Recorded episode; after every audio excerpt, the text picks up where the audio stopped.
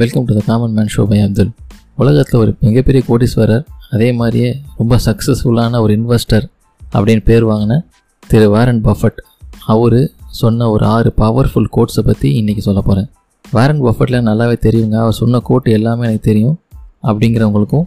Warren Buffett யார் இல்லைங்க? எங்கள் சொந்தக்காரர் தான் ஒன்றை விட்ட சித்தப்பா பையன் அப்படின்னு சொல்கிறவங்களுக்கும் வாரன் பஃபட் நம்ம ஃப்ரெண்டு தான்ப்பா. எப்போ வேணாலும் ஃபோன் பண்ணால் அட்டன் பண்ணுவார் அட்வைஸ் பண்ணுவார் அப்படின்னு சொல்கிறவங்களுக்கும் இது யூஸ்ஃபுல்லாக இருக்க போகிறதில்ல எனக்கு லைஃப்பில் வந்து என்னை இம்ப்ரூவ் பண்ணிக்கிறதுக்கு ஏதாவது தெரிஞ்சுக்கணும் அப்படிங்கிறவங்களுக்கு கண்டிப்பாக இந்த ஆடியோ ஒரு யூஸ்ஃபுல்லான விஷயமா இருக்க போகுது.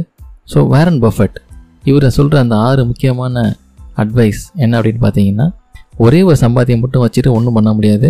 ரெண்டாவதாக ஒன்றொரு வருமானம் கண்டிப்பாக இருக்கிற மாதிரி எதாவது ஏற்பாடு செஞ்சுக்கங்க அப்படின்னு சொல்கிறாரு நிறைய பேர் பார்க்குறோம் ஒன்று ஒரு பிஸ்னஸ் பண்ணுவாங்க இல்லை ஒரு ஜாப் ஏதாவது போயிட்டுருப்பாங்க அதை மட்டுமே நம்பி அவங்களோட லைஃப் ஃபுல்லாக போடி போயிட்டுருக்கோம் அவங்க செலவு அவங்க எல்லா அவங்க பண்ணுற எல்லா இன்வெஸ்ட்மெண்ட் எல்லாமே வந்து பார்த்திங்கன்னா அந்த ஒரே ஒரு இன்கம் டிபெண்ட் பண்ணி தான் இருக்கும். இன்கேஸ் அந்த ஒரு இன்கம்க்கு எதாவது பாதிப்பு அப்படின்னா டோட்டலாகவே வந்து பார்த்திங்கன்னா எல்லாமே ஸ்டக் ஆகிடும் ஸோ அதில் வந்து ஒரு சம்பாத்தியம் மட்டும் போதாது. ரெண்டாவதாக இன்னொரு வருமானம் வர்றதுக்கு பண்ணிக்கணும். செகண்ட் விஷயம் என்ன சொல்கிறாருன்னு பார்த்தீங்கன்னா தேவையில்லாத பொருள் எதாவது வாங்கினீங்கன்னா கூடிய சீக்கிரம் தேவையான வேறு பொருளை எதுவும் விற்க விற்க வேண்டிய சூழ்நிலை ஏற்படும் அப்படின்னு சொல்லி சொல்கிறாரு சிம்பிளாக சொல்லணும்னா ஆடம்பரத்தை தவிர்த்துடுங்க தேவையில்லாத ஆடம்பரம் நஷ்டத்தில் கொண்டு போய் விட்டுரும் அப்படிங்கிறது தான் இதோடைய அர்த்தம்.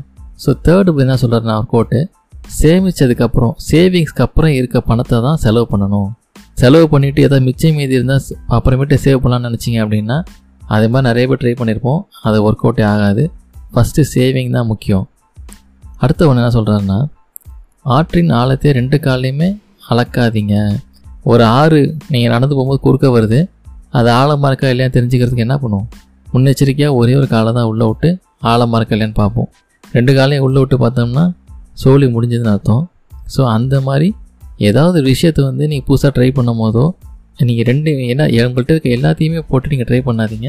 ரொம்ப கவனமாக இருக்கணும் அப்படிங்கிறது தான் இந்த கோட் எல்லா முட்டையும் ஒரே கூடையில் வைக்காதீங்க. ஒரு தொழில் நஷ்டம்னாலும் மற்ற தொழில் அதை வந்து ஈடு செய்கிறதுக்கு உதவும்.